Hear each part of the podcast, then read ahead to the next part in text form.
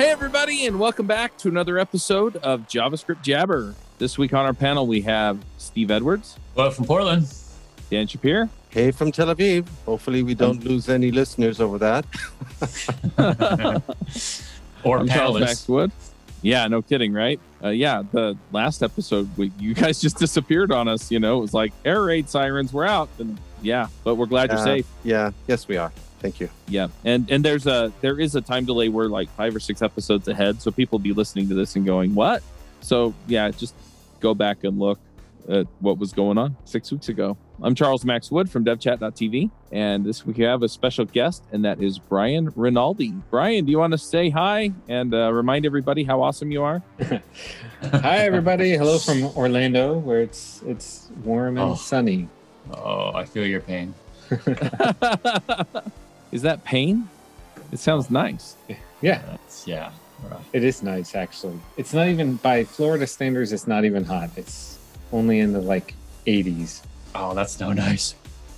So I really, I, I have to ask, how often do you go to Disney World? Well, over the past year, not that, not that often, but, um, but actually, I just went last weekend. So, yeah. Uh, yeah, pretty, it's, when you live here, it's very different. You don't, Disney World always seems like just exhausting, right? Like you wake up early and you spend your whole day running to rides to get to maximize your your ticket. And when you live here, it's like, ah, I'll just show up in the afternoon with my season pass and just wander around for a few hours and then go home. It's not as stress. It's not a big stressful thing, you know? So funnily enough, when uh, my eldest son was celebrating his bar mitzvah, we actually went on this family trip to the States. And we started off with a week stay in Disney World. And my kids, after even after all these years, because it was a while back, still remember that as one of the best vacations ever. Mm-hmm. And my wife remembers it as hell on earth or something along that. That, sounds, that sounds about right, yeah. It going does with, get hot enough there. Going with kids can be exhausting. And, and summers here, like, I probably won't be back for a few months because going in the summer is just brutal. Oh, yeah. I bet. Yeah, what's my your mom's actually like? Going in a few weeks. So who's going in a few weeks? My mom is with my uh, brother and his kids. It'll and by then. I mean, it's surprisingly, it should be in the nineties already based on past history. So it'll be hot. Yeah, hot mm. and muggy. It's kind of standard. Good deal. This episode of JavaScript Jabber is brought to you by DigitalOcean. DigitalOcean recently announced their new app platform service, which is a solution to build modern cloud-native apps. With App Platform, you can build, deploy, and scale apps and static websites quickly and easily. Simply point your GitHub or GitLab repository and let the App Platform do all the heavy lifting. As it has support for Node.js, Python, Go, P H P, Ruby, static sites, Docker, and container images, DigitalOcean runs their App Platform on their own infrastructure so your costs are significantly lower than the other products. Plus, they built this new app platform on top of DigitalOcean Kubernetes, providing a smoother migration path so you can take more control of your infrastructure setup. As a listener of JavaScript Jabber, you can get started for free. Better than free, because DigitalOcean is giving you one hundred dollars credit when you go to do dot co slash jabber. Again, go to do dot co slash jabber to get your one hundred dollars free credit on DigitalOcean's new app platform. We want to thank DigitalOcean for sponsoring this episode of JavaScript Jabber. All right, well, let's let's talk Jamstack. Yeah. You should be saying the Jamstack, or am I mistaken? We be jamming, jamming. Yeah. So now that's it's, Bob Marley music queued up. So I remember like a zillion years ago, we had, uh, what's his name? Uh, Douglas. Rockford? No. Oh, now I'm going to have to go look it up. But is it Brian Douglas? Oh, Brian Douglas. Yeah. From He yeah. works at GitHub now. Oh, yeah. He's, yeah. he's got his own Jamstack podcast. Yeah. Yes, he does. He does. Yeah. He used to work for Netlify. Right. And he right. got on and he was talking about Jamstack. And I was like, don't we do this anyway? Right. It's like, it's JavaScript and A P Is and markup and that. Don't we do that anyway? Right. Yeah. And it's, it's come so far and evolved so much since then. So yeah, well, it's not kind of this. Yeah. It's not the simple thing anymore. What, what are we talking about these days when we say Jamstack? So it's funny that you bring that up be- because my lately my messages forget the jam, basically. Just go like, with the peanut please. Butter? I yeah, almost so, said it. I almost said it. Basically, you know, you know, the JavaScript A P Is and markup was, it kind of made sense I, uh, back in the day. Now I feel like it, it just adds more confusion to the topic mm-hmm. than than it clarifies. Just to kind of go back in time, right? The the term was created by Matt Billman of Net, Netlify for a particular mm-hmm. reason, because we were, I, I had even written a book with Ray Camden a while back, like working with static sites, and it was everything was about static sites and static site generators, but we weren't really building static sites. I mean, these sites actually pulled in dynamic data and build time. They pulled in dynamic data on the right. client via JavaScript.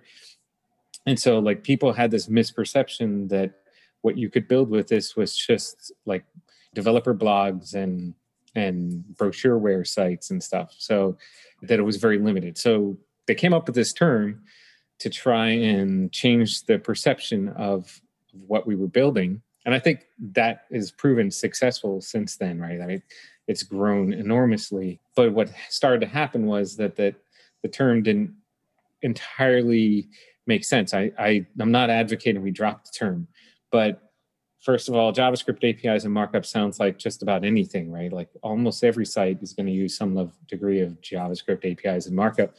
So we have to kind of describe that differently.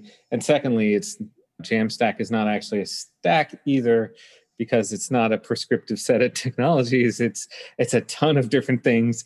There's like, I always like to say, there's like a thousand ways you can get into the Jamstack, and you can do it in using different languages and different tools and whole different, like every, depending on which path you choose, the process can be entirely different, but it's a it's almost like an architecture or set of methodologies that describe the similarities between those things.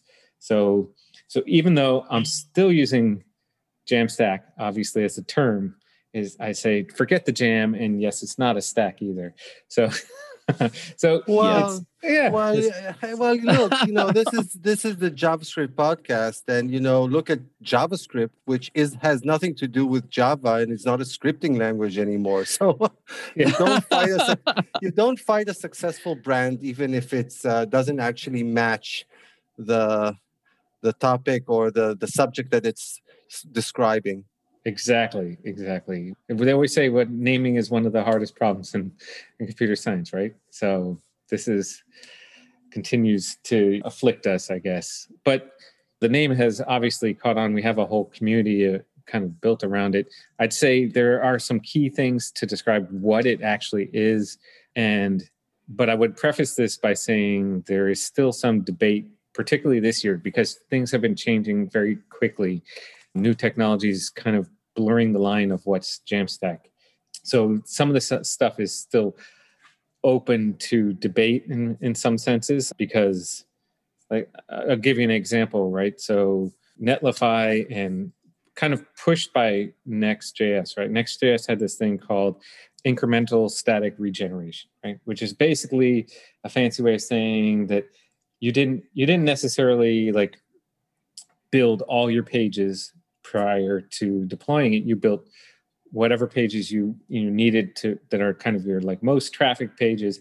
And then you could actually, somebody could hit a page that you hadn't built yet and would say, oh, I haven't built this yet. I'm going to show you a, a little kind of preview thing while I go off and I load the content. Then I load the content, show you the page. And from there on, everybody else after that would receive the static version of the page. Well, that was sort of the holy grail for a long time, was incremental builds with the Jamstack side, because otherwise you're rebuilding your entire site every time you have one little change, right? Right. So, mm-hmm. yes, and this is where like we, we're flooded with terminology here. Incremental builds is a slightly different, because that's happening on, still happening locally, right? Like so, so that I don't have to rebuild the entire site every time. This one, it's happening when uh, when somebody hits your site. Oh, on demand. The page, like yeah, basically on demand. Page builds. So, Netlify so that's released, sort of not Jamstack anymore then. That's sort of back to where you were, where you're rebuilding, you know, if you're doing a P H P site, then you're hitting your page. oh, I got to go to my database and either get it from the cache or, I mean, get it from the database or from the cache. So now we're sort of, the pendulum seems to be yeah. swinging wildly back and forth all the time. It it does blur the line, because I mean, so so just to kind of finish that story, like the Netlify released this d- distributed persistent rendering proposal, which is essentially same kind of thing. Like you hit a page, that page doesn't exist yet. We're going to go generate that page and then serve it up to you. So that sounds you're to like, oh, that's server-side rendering, except that from that point on, right, the page is actually now in built, right? Like it's built, we generated it on demand that one time, but everybody else who subsequently sees that page sees the statically built version of that page, as opposed, there is not like a server-side rendering going on. So I have to ask, and I'll explain in a second why I have to ask, but I yes. have to ask, would you define this as Jamstack, this yeah. type of a behavior? This of, type of, of a behavior. Dynamic generation on demand, first time on demand. And by the way, I yeah. could even theoretically take it a step further and say that if there's an outdated version, I'll provide that on the first request, generate the the the, date, the next the updated version in the background and serve that uh, the next time that somebody asks for that. So I could theoretically right. even take it a step further. But that, without going into all these the technicalities, this dynamic generation on first request, yeah. would that be, because I, I was reading your your the intro to your book, that well, not exactly the intro, the chapter of what is Jamstack, mm-hmm. or what is the Jamstack. And according to the definition that was given there, this is not Jamstack. I'll have to go back and look at my definition that I gave there, but I would say that this is this is Jamstack. We are still generating, you, basically everything is still being pre, pre-rendered, as we like to say. In the case of, there's just certain pages are being on dem, like basically on-demand pre-rendered. It may, this is a solution for like super large sites, right? Like you have hundreds of thousands of pages, a build could take a long time, right? So if you have that many, most of those pages aren't necessarily trafficked all the time. So I could, if it's a if it's a page that doesn't get a lot of traffic, I don't build that at the initial build time. I build that when when it gets first requested and serve that up to you. But but it's still built, and that's why like the Netlify made this distributed per- persistent rendering proposal, because you still get the atomic builds and and things like that, which which means I can easily roll back and stuff like that, and I and. So you're not losing like those kind of key benefits of of the deploying a Jamstack site, while you still allow for pages to be rendered on demand. This is a one-time on-demand thing. It doesn't go back and say, oh, this is out of date, I'm going to go re-render this. You can do that. You can build that. But I would say that's that really starts to move towards a, a fully server-side rendered application, not a Jamstack application. That's where like... My the whole point of this is it is getting a little bit blurrier, those lines between what's what's server-side rendered and what's Jamstack starts to get a little bit blurrier than it used to be. I think for very good reasons. These are all amazing technologies that are actually going to benefit developers enormously in the long run, but it it starts to blur that that meaning. So the reason that I said that that this definition was so interesting for, for me in this particular scenario mm-hmm. is that I actually work uh, at Wix. And interestingly enough, uh, while Wix is not built on any of the quote unquote standard or Jamstack solutions or, or implementations that are out there, we actually utilize exactly that flow that you just described. That means that for any page that is suitable for static rendering, which is the vast majority of our pages, of, right. the, of the pages of the sites that are hosted on the Wix platform, we actually do exactly what you described, that it's it's not rendered until it's uh, hit for the first time, but then when it is rendered, it is then pushed into the C, uh, C D N, so that from that point on, it's statically served from the C D N. And uh, it's not removed from the C D N until the site owner actually, let's say, publishes a new version of the site or changes that page or whatever. Yeah. You're, so, you're basically doing exactly that. Yeah, that's exactly yeah, and, and the proposal. To be, to be fa- yeah, and to be fair, we were very much... So like I said, we we are not built on top of any of the standard Jamstack platforms that are out there, mm-hmm. but we definitely were influenced and intentionally so by the Jamstack architecture and approach, because it's it's it just an approach that makes so much sense in so many scenarios. Right. And and I would say in many respects, it sounds like, obviously I don't know all the details, but it sounds like you are effectively doing a, a Jamstack approach, particularly if you align it with this distributed persistent rendering or incre- incremental static re- regeneration stuff. Because, okay, I think in the end that you, my definition also includes a static site generator, but in many ways it sounds like what you've built is kind of almost like your custom static site generator. So no, it's, it's exactly like, that. It's exactly yeah. that. So, you know, I don't, in terms of my definition, I don't personally think you have to use one of the static site generators out there. Like, you don't have to use Gatsby or Next or Hugo or whatever. Many people, I mean, we have like four hundred seventy static site generators out there because everybody likes to build their own because it's something you can build on your own. So I think a custom static site generator that you built yourself still ends up falling under kind of the Jamstack umbrella. But I, I I'm also... personally like to define it somewhat narrowly, but I also like I, I some people say like they don't care if you use a static site generator, and I'm like, no, I think static site generator is part of the process. Um, I think you have to deploy to a C D N, which you're doing there, right? That's part of the process. I think the yes, yes, you know the the C I C D workflow that we're used to, kind of like the Netlify Vercel workflow, where you just push it into a repo and it gets pushed up. This, more or less sounds like you have something along those lines. I mean, I think those are critical pieces as well. So like, honestly, you fit my definition of Jamstack based on what I know. Well, there and, we go. Wix is Jamstack. Okay. Sweet. Wix is Jamstack.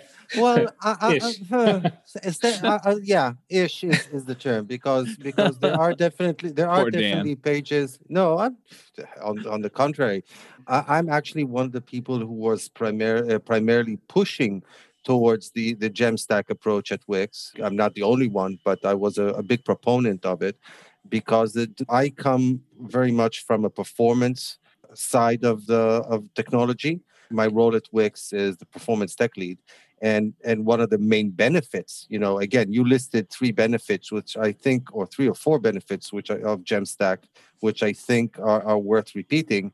But one of them is definitely performance, because mm-hmm. obviously serving up a static content is much faster than serving up, than creating and then serving dynamic content, and also being able to serve from a C D N, which means that you're much closer to to the endpoint also mm-hmm. results in significant performance improvements. And we've seen it because we have we had changed our architecture from not being Jamstack or Jamstack-like to being as Jamstack-like as is appropriate for us. And one of those things was exactly serving content not from our servers as much as possible, but from C D N, uh, C D N. Hmm. And for example, so I'll take a very concrete example. We have a lot of customers in Australia. Our servers, our data center in the Far East is located in Japan. So if you have to go all the way to the data center, then you have to go all the way from Australia to Japan through all the relevant hops. But if you're deploying it to a C D N, well, the C D N will have uh, its own uh, servers or proxy servers, whatever you want to call them, in Australia. So the content is served via far fewer hops, and the result uh, is a di- dramatic improvement in terms of the performance that you see. Yeah, yeah, exactly. Exactly that. So, so yeah, you, I guess, are doing customized Jamstack version, version of Jamstack that suits Wix. And I think, you know what? I also feel like, like, while it's important because Jamstack is more of a architecture or methodology, right? To to clarify what that definition is, I don't I don't think we need to be like so rigid. I mean, I think uh, I've written posts about this kind of stuff. Like, for instance, using Next.js today, you could actually say, okay, all of most of my site is is statically generated, but I'm going to pick these routes because these couple routes actually need to be server-side rendered, and those are server-side rendered, right? And you could actually do that, even deploy it on, you could obviously deploy it on Vercel, but you can even now deploy it on Netlify, and like, and it will work. Is that Jamstack? You you now have most of the site is that is pre-rendered, but a couple of, you know, a couple of routes are are server-side rendered. So again, blurring that line a little bit, I to me that that's still generally qualifies as Jamstack. I mean, you have a couple of server-side rendered routes, but it's it's mostly pre-rendered. So That's why I kind of say, like, I like to call it static first, but not static only. Meaning, like, there you're you're not limited to, like, okay, I have to pre-render everything and and not serve up content, you know, that I, you know, not have that flexibility to meet the needs of of more complex applications. I think if we kind of start having those debates, it gets a little silly to me. Yeah. One, one thing that it, it's kind of struck me over the years as I've looked at Jamstack is that a lot of the focus, and you can tell me if I'm totally missing the boat here, but a lot of the focus seems to be on just simplifying your technology choices, right? So, and then a lot of that just boils down to not having a back end that you have to manage, right? There's always a back end, right? There's yeah. Firebase exactly. or a GraphQL server or something, right? Something that you're hitting. That's the A P I part of Jam. But whether you throw out Jam or not, but there's something there, right? Right. Yes. And and then where it's rendered or how it's rendered or all that stuff, you know, we can argue all day about that. But yeah, but it simplifies that choice, right? Because I don't have to go write that back end. I can go use something that's out there, and then I can I can set up the rendering pieces, you know, whether it's Next.js rendering it when I hit it first, or rendering it every time I hit it, or, you know, doing something else, or some of these other technologies working in a similar way, or just pulling the information out of the database and kind of doing a lot of this on the fly. Yeah, it, Jamstack definitely, Jamstack developers definitely favor using services, kind of like, what would you say, like basically using tools that are are very specialized for certain things. So like, so like mm-hmm. if we're doing authorization and, you know, right. login, um, we're going to use tools like Auth zero or Netlify Identity or whatever, right? Because like mm-hmm. we generally favor not building those things yourself, where you have to, that way you don't have the whole infrastructure in the back uh, that of the back end that I, I used to develop those things years ago. And I mean, I remember re- building them repeatedly over and over again, and the difficulties of maintaining them, and, and you know, and then and dealing with like like for authorization, dealing with with all the complexities of security for something like that. Mm-hmm. And this is long before G D P R and things like it's it's not an easy thing to do. So we tend to favor those kind of tools for for that. Like I, you know, I built sites using either Auth zero or Netlify Identity for for authorization, using Algolia for search, using tools like Sanity or Contentful for my content.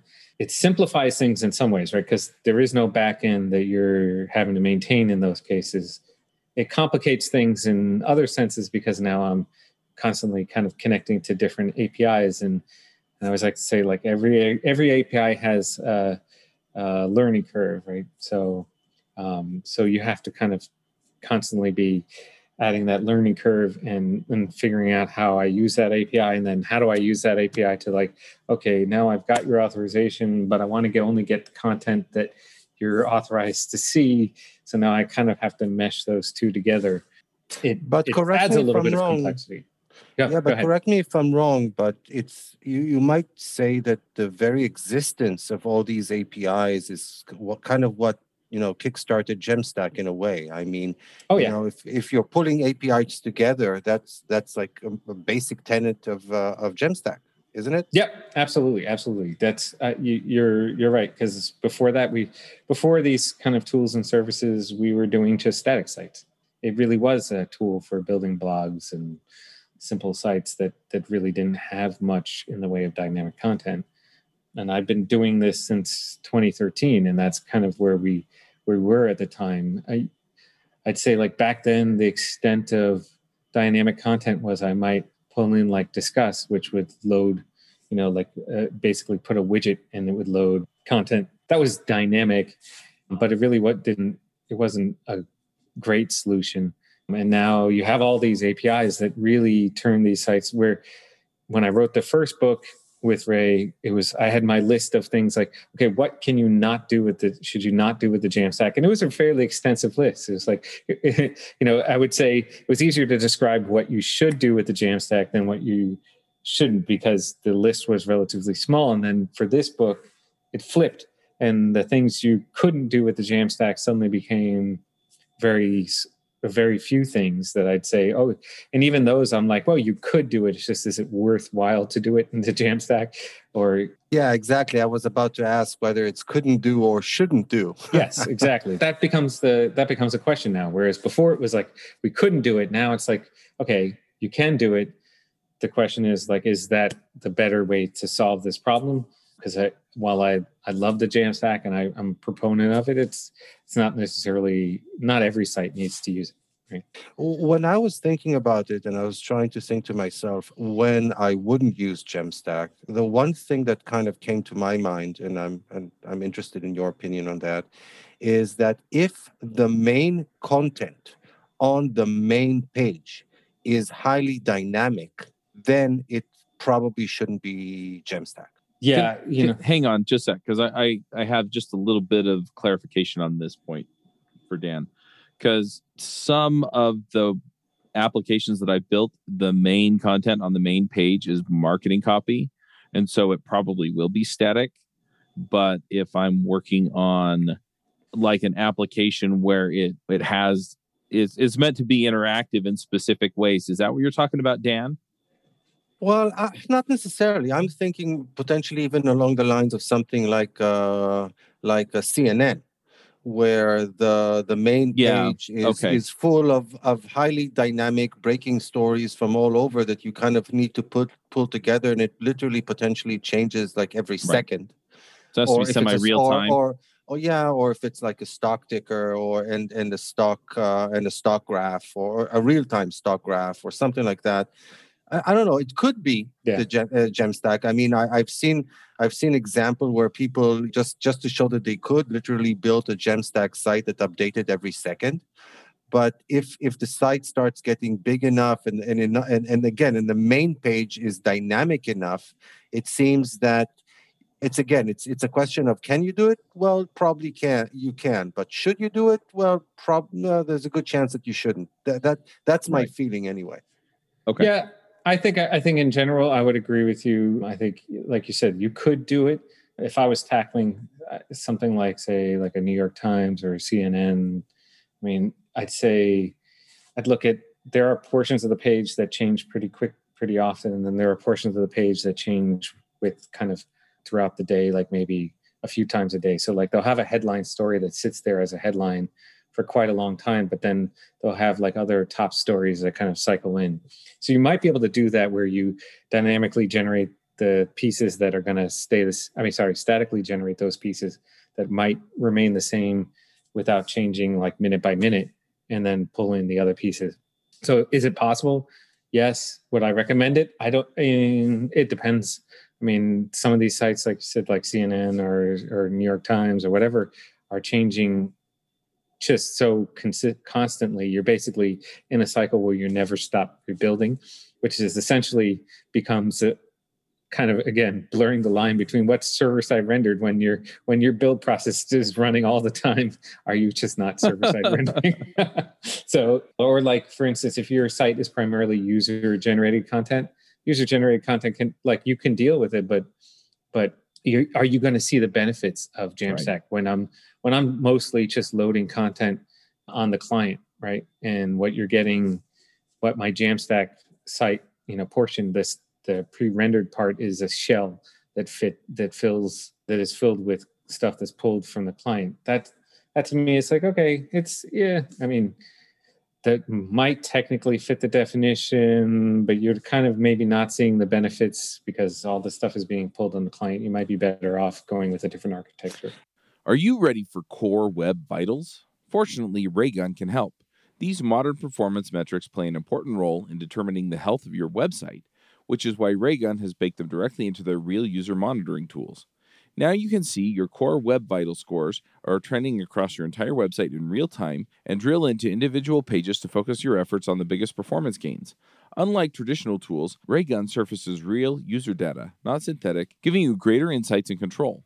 Filter your score by timeframe, browser, device, geolocation, whatever matters to you most. And what makes Raygun truly unique is the level of detail they provide so you can take action. Quickly identify and resolve front-end performance issues with full waterfall breakdowns, user session data, instance-level diagnostics of every page request, and a whole lot more. Visit Raygun dot com today and take control of your core web vitals. Plans start from as little as eight dollars per month. That's Raygun dot com for your free fourteen-day trial. Yeah, and another thing that you might need to consider when you're really intermixing content coming down from the server and dynamic content that's uh, retrieved from the client is how to do layout, layouting, both efficiently in a way that's nice from a user experience perspective. I mean, if you, you need to start injecting dynamic content in, in between static content, you don't want things to shift all over the place. Mm. As as you're loading the page or updating the page or whatever. Uh, yeah. they, they even have a term for it now. It's uh, C L S. It's cumulative layout shift. It's one of the uh, Google's core web vitals. Uh, one of the things that you need to yeah. try to minimize or mitigate. Oh, yeah. I mean, but I, I it's something I see not, I, it's not particular to Jamstack sites, right? Like this is something I see constantly. Speaking oh, yeah, of for sure. for some sure. of those news sites, I, I know on a daily basis, I'm like clicking, I tap my finger on on some on the story I want to read, and by the time it registers that tap, the the window has shifted, and I click on the wrong story. Yeah, for more often than not, it has to do with uh, with ads, where the size of the ad is is is yeah. just determined at, at like at page load time, and then it shifts stuff. But what I was trying to say is you were giving the example of, let's say, a C N N uh, homepage where you you maybe bring the, the top story and some of the other stories, you bring them from the server, but then you need to stick in between dynamic content. Then you need to, to think about how to leave enough space, as it were, so that things don't need to shift around too much. Yeah, it's, it becomes an interesting challenge, let's mm-hmm. put it this way. Yeah. Yeah, no, none of these problems are simple. Yeah. Uh, I do have I do have another question for you. Sure. So there's this whole concept of uh, multi-page applications and single-page applications. Mm-hmm. When I build a Jamstack site, does is it like orthogonal to that, or does it kind of necessitate one of these approaches, or is it more in line with one of the these approaches? Or, yeah. What's so, your take on that? So my take is I I do both, basically, depending on the type of site. Like, so as an example, I run this site, uh, which is it run. We do a bunch of developer events and stuff like that every every couple of weeks, and that has it has a lot of pages, but the functionality is relatively simple. It does have like login and search and and other kinds of dynamic pieces, but but the functionality didn't the U I functionality didn't require a front-end framework, in my opinion. So I didn't add one, and I use Hugo there. And that's actually, that one is not a single-page application. Hugo just generates, it's more of a traditional stack site generator where it's generating a bunch of pages. And all of that dynamic functionality is just plain old JavaScript that I wrote.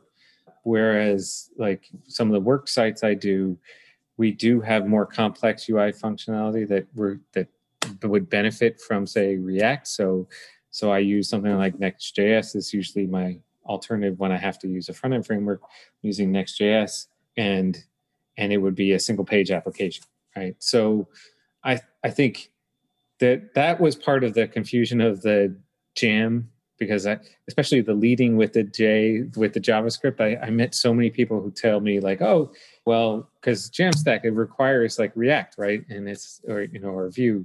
It's like, no, no, it doesn't actually. Like, in fact, tools like, like Hugo or Jekyll or Eleventy is a really popular one, even though it's JavaScript, mm-hmm. right? It is a more traditional static site generator. They don't they don't force a, a front-end framework on you. And I think both approaches are important because a lot of, I think we, okay, I'm going to make a statement that might get me in trouble. I think we over-rely on on JavaScript front-end frameworks in many cases, and no. reactive, yeah. And so, like you know, so a lot of these problems could be solved without it. And so, tools like those are important to really some of those key benefits of Jamstack. Because you talked about performance, but performance isn't necessarily completely baked in. You can write a Jamstack application that has way too much JavaScript going on that, in the end, is actually still not very perform. You know, the performance is pretty lousy for the client.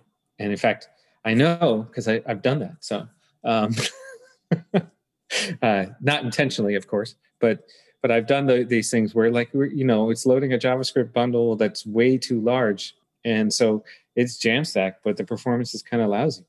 And and so... Uh, so a few questions, like follow-up questions to yeah. that.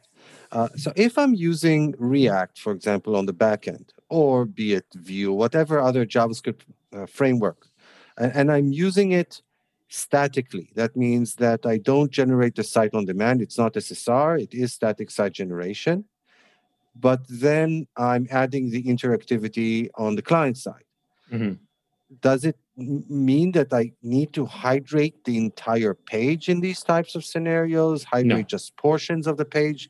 What would be the normal architecture here?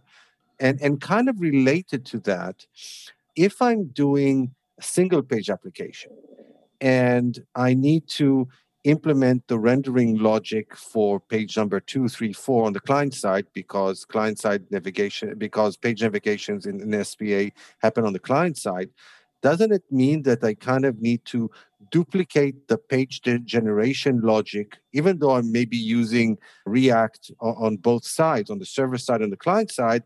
It's not exactly the same, because here it isn't S S R exactly, it's static side generation, and on the client side, it's client side generation. And like you, I'm kind of confused on that. So it's it's kind of two questions, but kind of rolled into one, I guess. Okay, so let me tackle the sec.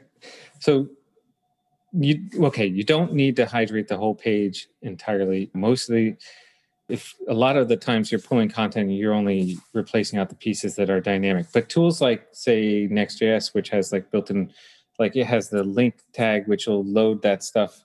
If if it's if it's pre-rendered already, it'll load it f- from the static files, basically. So. So it's not like it's going back to the server and getting this this data, even though it, it may only replace the content piece of your page, right? So you can you can do both. The tools are built for doing, kind of allowing you to pre-generate these things without necessarily losing the benefits of pre-rendering everything. So so that would be, I guess, I don't know if that answers your question, but that, but that would that would be my answer, I think, if I understood your question correctly. Well, when you're looking at hydration, then there are two aspects. One is, like you mentioned, going potentially having to go back and retrieve the data.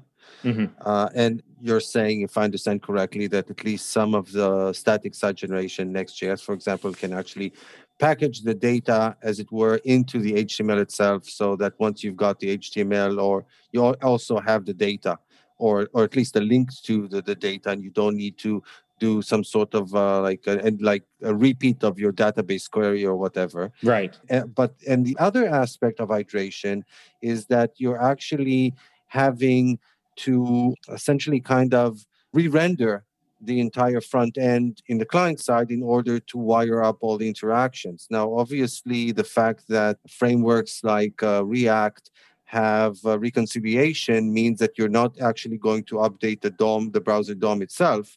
But if your virtual D O M is big enough, then even just plain old hydration can be a non-trivial computational task. So, so that's potentially another thing that you might want to watch out for. So if a lot of the page is actually static, and like you said, only a six, relatively small part of it is actually dynamic, then in an ideal world, I would somehow automatically want to hydrate only that dynamic part and and treat the rest of the stuff as just static H T M L received from the server, regardless of how it was rendered.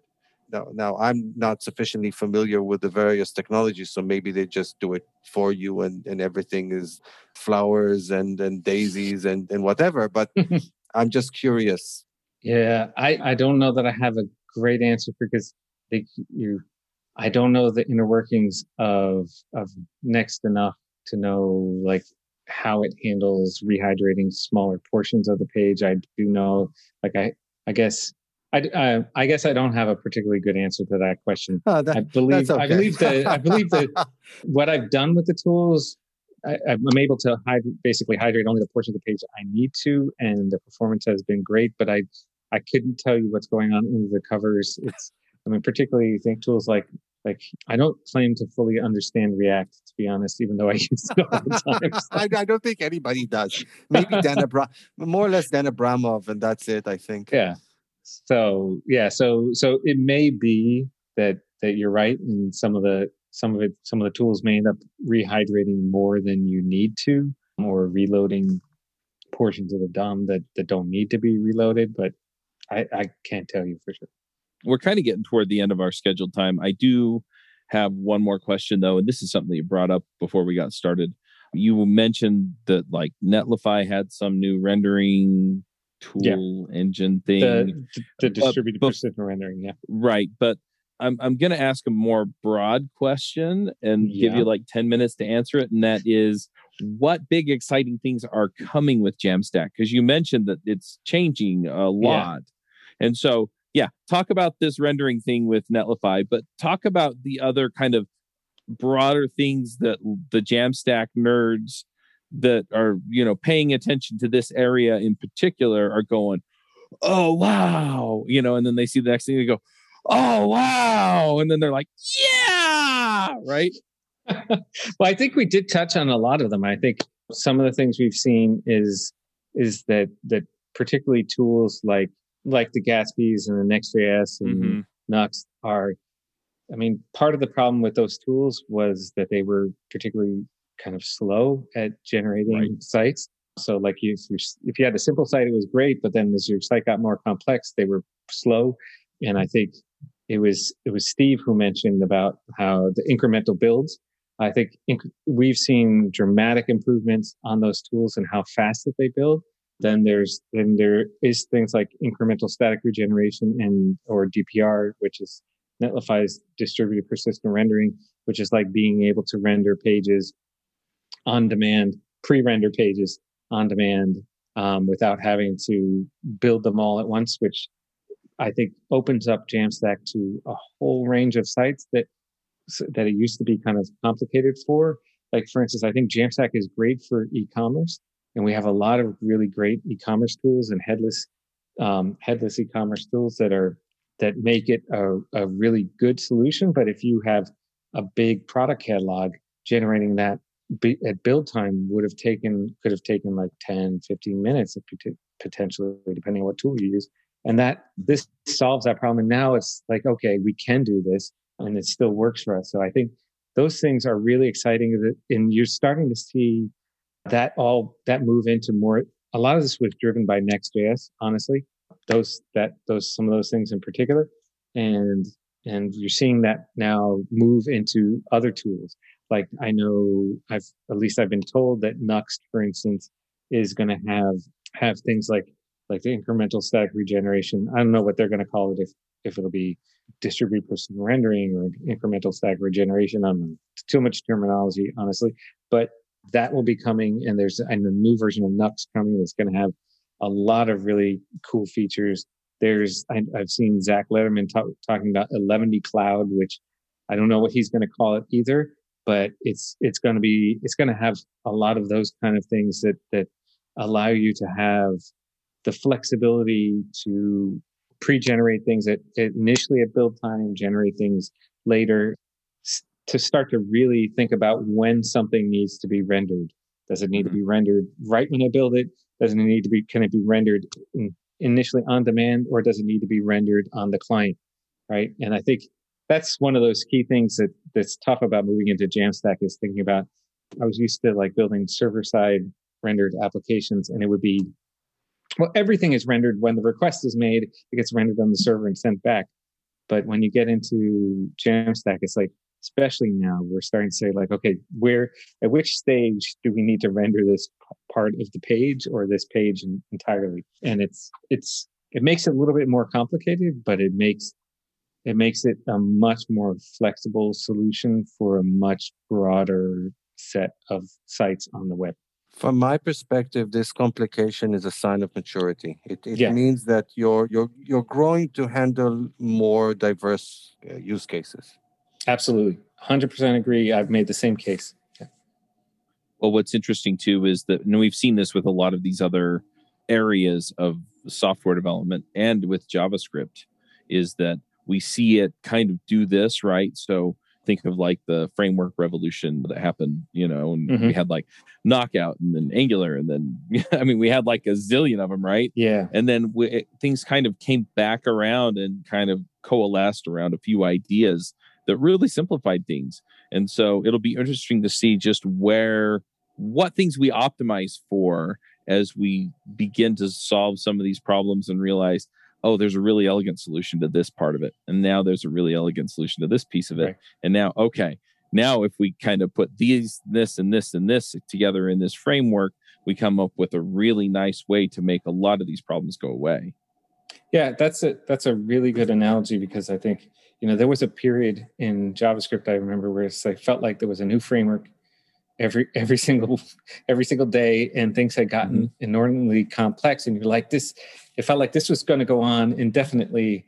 We're going to kind of constantly having to learn new frameworks and new tools, and and I think we things did settle and coalesce around. Uh, actually, uh, I think I think it's actually going on. It's just that we're not paying as much attention anymore.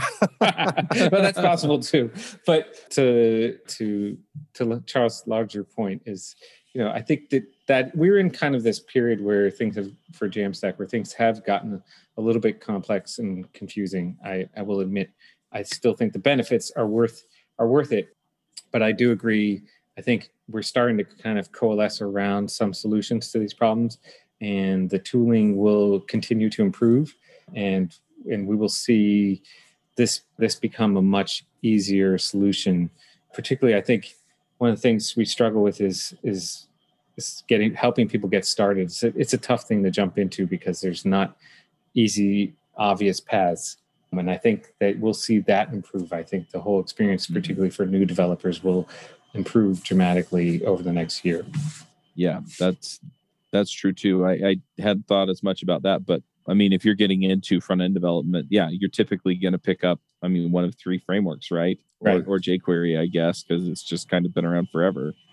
But yeah, you know, you may wind up seeing the same thing with Jamstack, and not just because even within like a Next or a Gatsby or a Nuxt or a, what's the one for Angular, Scully, or some of these other ones that are out there that kind of take a different approach to it. There are different approaches to each of those in turn within them, depending on what you want to do.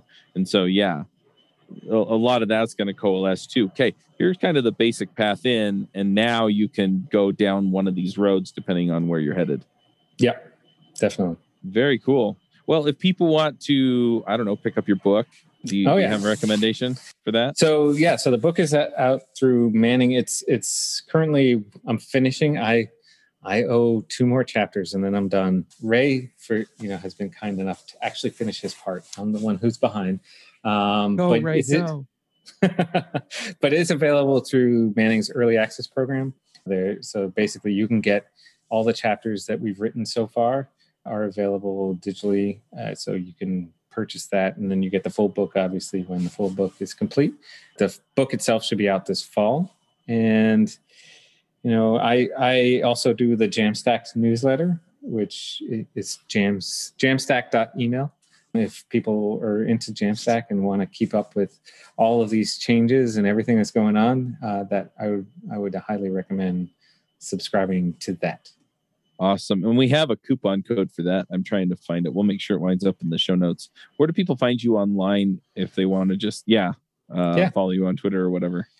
Yeah, so I'm on Twitter at RemoteSynth.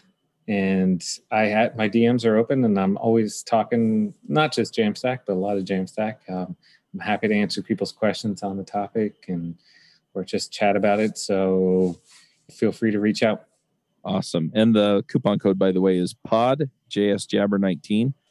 And guess what year we got that coupon code at? It gives you forty percent off. Um, but yeah. Yeah. Yeah. We'll have to keep, we have to get you an updated code, I guess. Yeah. Well, if we get an updated code, I bet you'll all be able to guess what it is.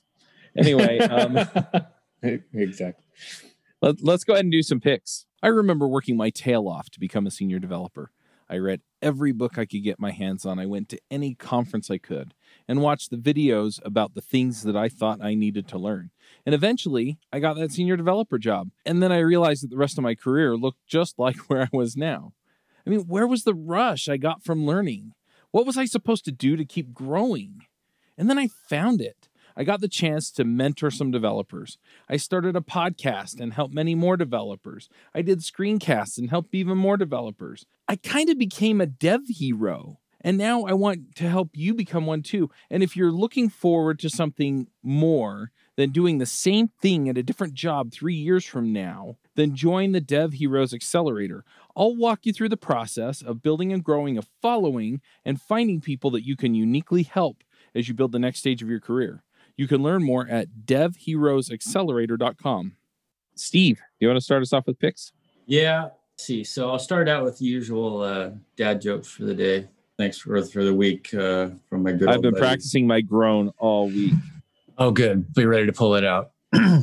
So uh, what's the difference between a camera and a foot? Uh, oh, wait. A camera, a camera has pho- a camera has four toes while a foot has five toes. And then oh. what's made I, of leather? I laughed at that. I'm sorry. Oh. uh, what's made of leather and sounds like a sneeze? A shoe. But, you know, for me, that brings back memories of if anybody's ever seen the Mel. Oh, my gosh, I can't believe I'm forgetting. Robin Hood Men in Tights. Uh, hmm. One of yeah.